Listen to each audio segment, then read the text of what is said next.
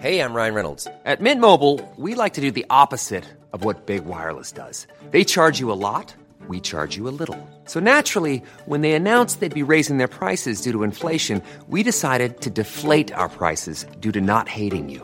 That's right. We're cutting the price of Mint Unlimited from $30 a month to just $15 a month. Give it a try at mintmobile.com slash switch. $45 upfront for three months plus taxes and fees. Promo rate for new customers for limited time. Unlimited more than 40 gigabytes per month. Slows. Full terms at mintmobile.com.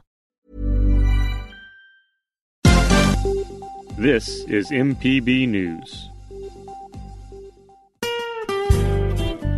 Hi, this is Karen Brown. Thanks for checking out the Mississippi Edition podcast. If you like what you hear, click subscribe, hit like, or leave us a comment if your app has that feature. Then find other MPB podcasts by searching MPB Think Radio on your favorite podcasting platform. Thanks.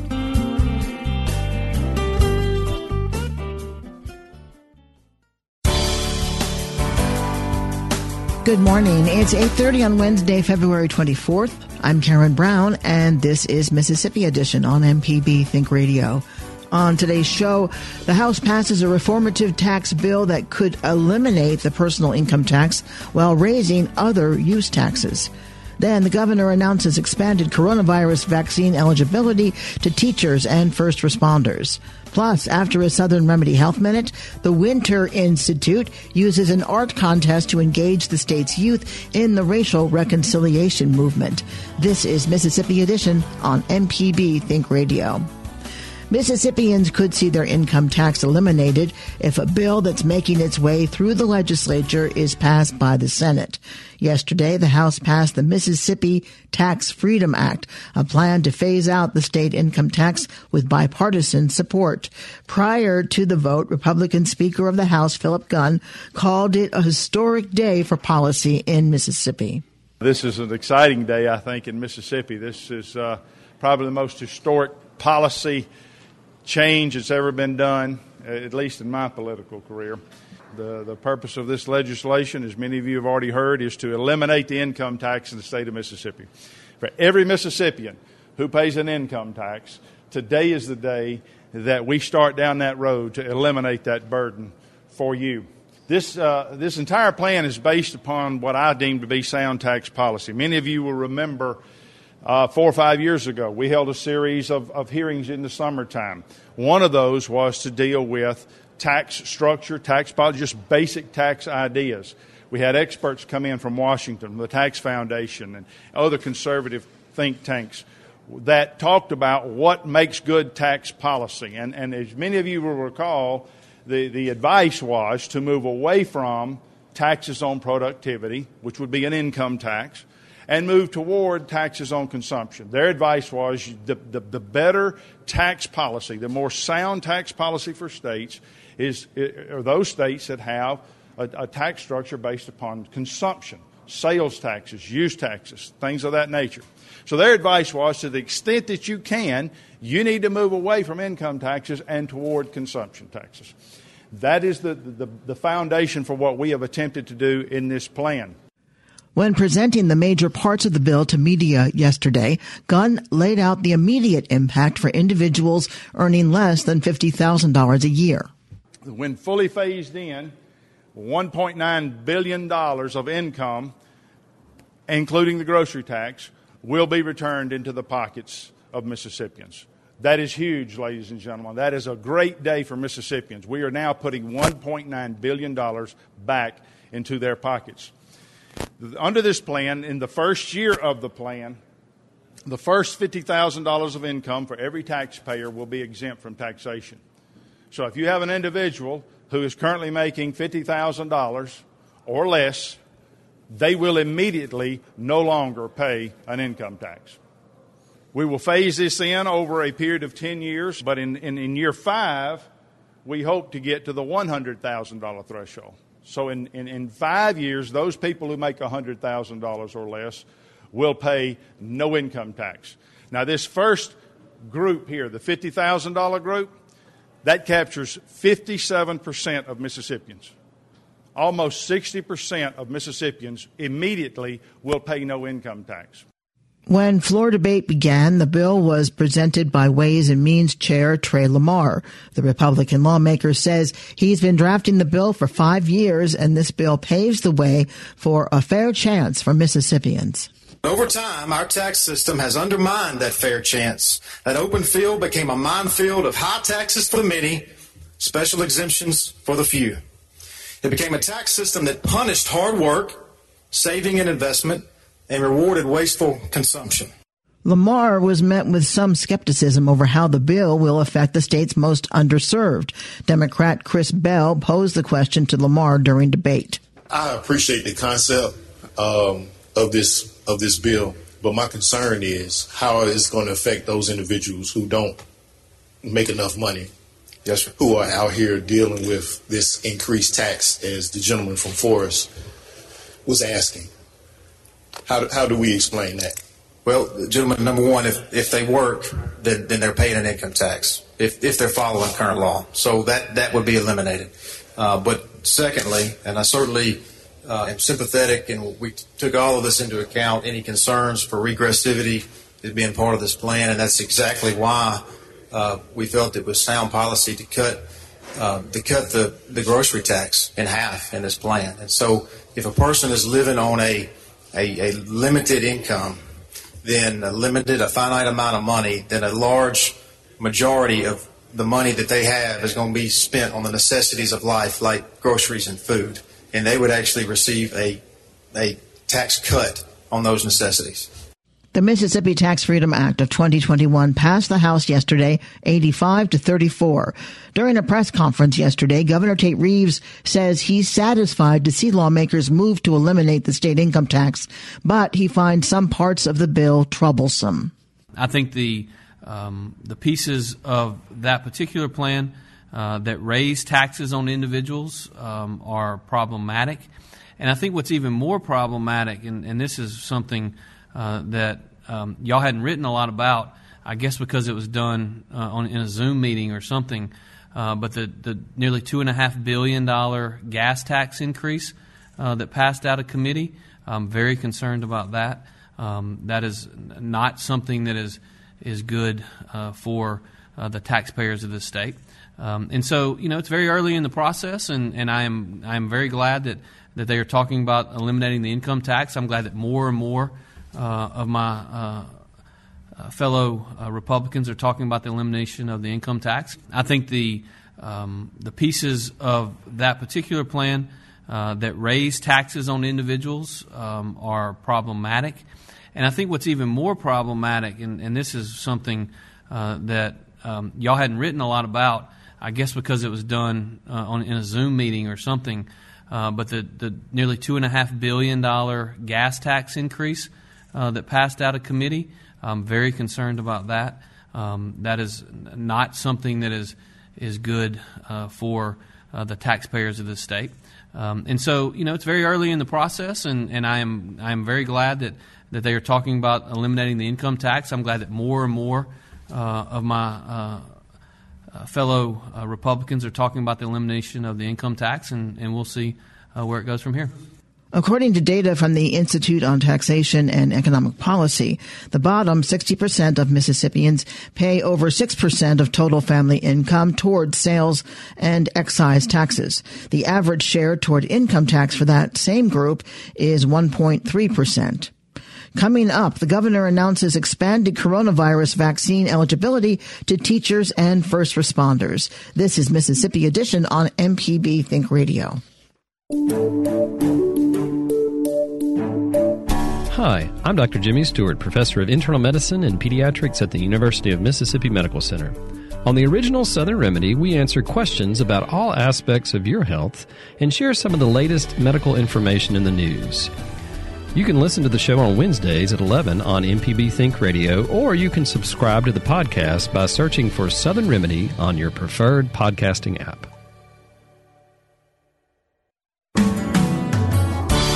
This is Mississippi Edition on MPB Think Radio. I'm Karen Brown. Teachers, school employees, and first responders can now schedule a coronavirus vaccine appointment in Mississippi, regardless of age or health condition. Governor Tate Reeves announced the expanded vaccine eligibility requirements yesterday. Reeves commended teachers for returning to the classroom in August and keeping schools opened.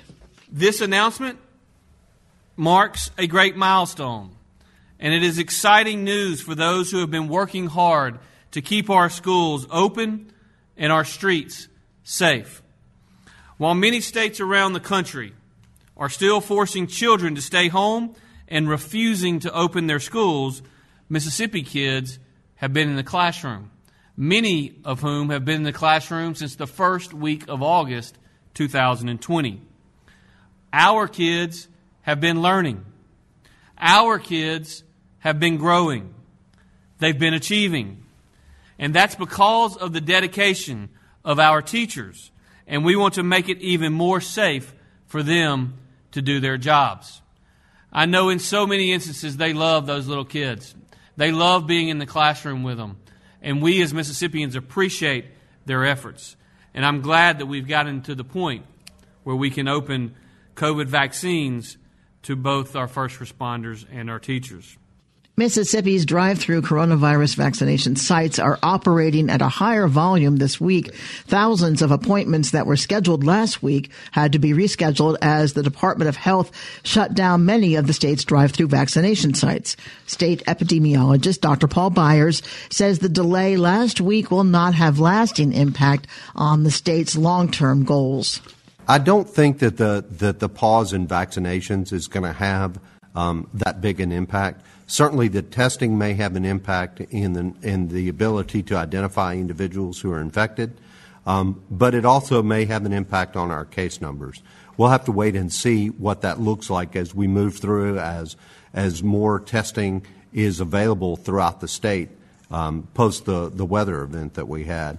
Um, but I think that we'll just have to wait and see, basically.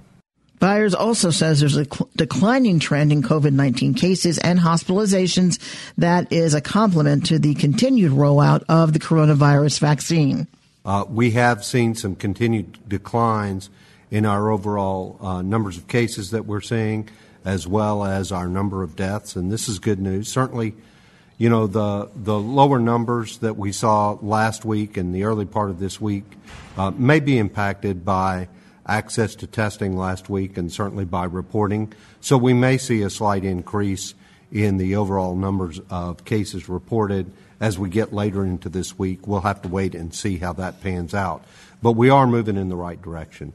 And we've continued to see some declines, not only in our deaths, but in, in our cases, but also in a number of other indicators. We're seeing our emergency department visits for COVID like illness uh, decline. Certainly, our hospitalizations and ICU and ventilator use has been um, on the decline. Um, we're seeing a lower number of outbreaks in our nursing homes as well. So, those are all positive indicators that we are moving in the right direction. The growing population of vaccinated Mississippians and the positive trends in mitigation give Governor Reeves reason for hope. We could see the light at the end of the tunnel but the tunnel was still too long and the light was still too dim.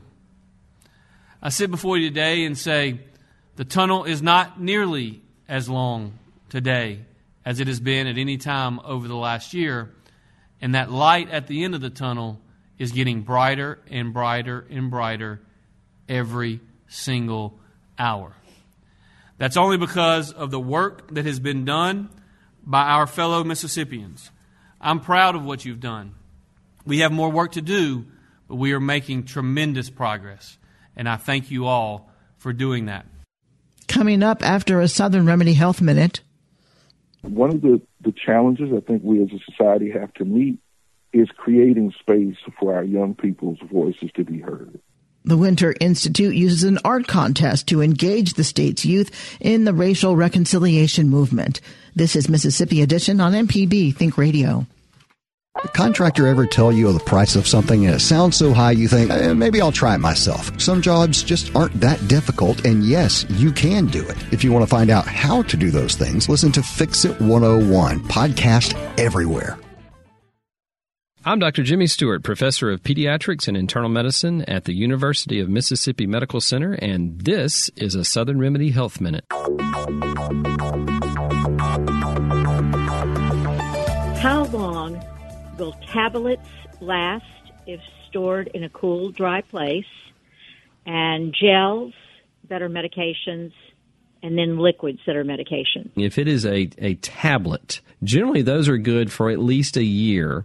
Now, in practicality, probably more than that. You know, if you've got something that's a couple of years old and it's been in your pantry and it's, you know, in the dark and all that kind of stuff, a lot of these medications, though, even if they're in the light, that's why medication bottles, if you'll notice, are shaded. So they're opaque, at least from UV radiation, uh, just because that can break down a lot of medications if you leave them out at least a year, but a lot of things are pretty stable over a couple of years, just to be honest. Now, the reason you have an expiration date on that is that you can pull it if you need to. Like if that's an automatic expiration and they needed to recall a medication, they could do it fairly easily because they would only have to go back a year.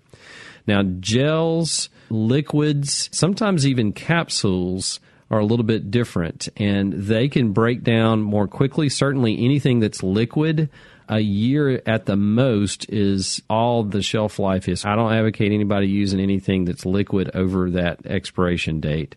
And in some instances, it's once you open it and it's, it's just a lot more easy to contaminate that.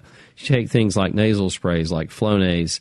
If it's just been sitting out, it's a couple of months old, it may lose its efficacy and you may have some contamination of that if the container looks like it's been uh, damaged, you know, the plastic looks a little old on it, and a lot of times it'll uh, lose that suppleness to the plastic. Definitely throw that thing away and get something different. But that's just a general, you know, rule of thumb about medications. For more health tips and medical information, listen to Southern Remedy each weekday morning at 11 on MPB Think Radio. Join us each week for Everyday Tech on MPB Think Radio. We have an IT expert, a computer repair ace, and we troubleshoot your problems on the phones as well. Everyday Tech, Wednesdays at 10 on MPB Think Radio. Download the podcast now or listen on YouTube on the MPB Think Radio channel. This podcast is a local production of Mississippi Public Broadcasting and depends on the support of listeners like you. If you can, please donate today at mpbonline.org. And thanks. This is Mississippi Edition on MPB Think Radio. I'm Karen Brown. When former Governor William Winter passed away late last year, he was remembered and revered by many of his colleagues for his endless pursuit of racial reconciliation in a state with a complex and often harrowing history of race relations. His namesake organization, the Winter Institute for Racial Reconciliation, is conducting an art contest to engage youth in the reconciliation movement. In part two of our conversation with the Institute's Von uh, uh, Von Gordon, he discusses the pandemic's role in recognizing the need for change and the mission of the art contest. Uh, trust is a is a big factor. Many people, as you've probably heard, have referred to uh, the kind of the history of uh, really denigration of the black body in science, uh, in medical science here in our country and abroad. Uh, that's a significant factor. Like there are people who don't know the name uh, of the Tuskegee experiment or don't, don't know the date uh, that it occurred, but the stories have been passed on uh, and, and, the disposition has been passed on. It makes people very suspicious. Um, for people who have grown up and, and are Mississippians who fit this category where every time you went into a doctor's office, you saw someone who looked like you there was a good chance that a family member of yours knew them or went to school with them. Uh, for a lot of Mississippians, that's not the case. Um, for a lot of um, Mississippians, Mississippians who've grown up in poverty, they've not, they don't get to go to doctors uh, that they feel are a part of their community. And so, if you don't know people, you tend not to trust them. Uh, so I think there's some barriers around trust that our system bears a tremendous responsibility uh, for helping close. Uh, I commend Dr. Dobbs uh, and our state leaders who have recognized this gap and who have engaged, uh, whether it was through surveys and, and very intentional listening uh, to help help fix it. Uh, but coronavirus is an existential threat to a lot of us, and I think it's really important that we make visible the needs of everybody as as a first step. So the acknowledgement of the disparity is important. Um, frankly, I think it's past time. Uh, we're behind on the, the level of community level engagement that's necessary uh, to get enough people vaccinated so that we can we can see more of this pandemic in, in the background. And that's what a lot of health equity is about. Uh, there's some incredible people in the state uh, who have been working at this for a long time.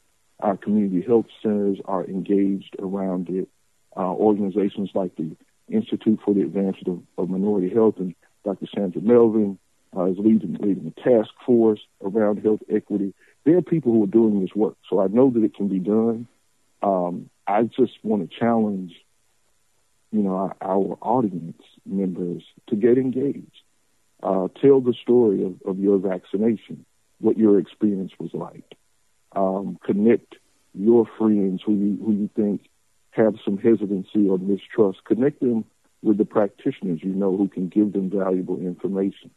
Uh, that is both kind of at 30,000 feet what working for equity and access and fairness looks like, uh, but it's also what it looks like at the granular community, like neighborhood level. You've mentioned uh, the youth. I mean, you are the youth engagement manager at the Winter Institute. So you're working with young people who are looking forward, who are looking ahead, ready to make a difference in the world, ready to become leaders, as you said. Whereas much of the population, as, as people age, they're looking backwards, a totally different perspective. Well, now you're holding an art contest uh, to engage youth in what they see in the present and future. Tell us about the goal and, and how it's all going to work. You know, our our young people, Ms. Karen, have shown so much resilience um, over the last year. Our educators have just, I mean, I, I am married to an educator and I have two incredible, uh, one in one high school, one one middle school student in my home. I've gotten to see uh, how tough this has been uh, for them. And, you know, one of the, the challenges I think we as a society have to meet is creating space for our young people's voices to be heard. Um, we can learn a lot from them. In this contest, we want we wanted to create an opportunity for young people uh, to express, uh, both with their critical eye and their hopeful heart, what they are seeing and what they're feeling, what they've experienced over the last year, um, and also to kind of project out for us uh, a vision of what a, a Mississippi, what a country that has gotten better at valuing uh, the, the, dignity of every human being might look like. Vaughn, what's the submission deadline? The submission deadline is March 12th. Um, again, the, the website is winterinstitute.org slash future. Uh, we've got all of the submission information on there, the rules, uh, the prompts. Uh, but I, I really want to encourage our young people, wherever you are, we want you to see this as an opportunity for you to be seen and heard um, and share your vision of both where we've been and, and also where we can go. I hope you reach that thousand. Vaughn Gordon is the Youth Engagement Manager for the William Winter Institute for Racial Reconciliation. Vaughn, thank you for being with us. Thank you, thank you, Karen, for being in community with us. We appreciate you. This has been Mississippi Edition on MPB Think Radio. Thanks for listening to the Mississippi Edition podcast from MPB News and MPB Think Radio. Don't forget to subscribe if you haven't already, and if your app lets you, leave a comment or review. We really do appreciate it. Remember, you can always get in touch with MPB News on Facebook and Twitter, and fresh episodes of the podcast are posted every weekday morning. I'm Karen Brown. Thanks for listening. This is Mississippi Edition from MPB Think Radio.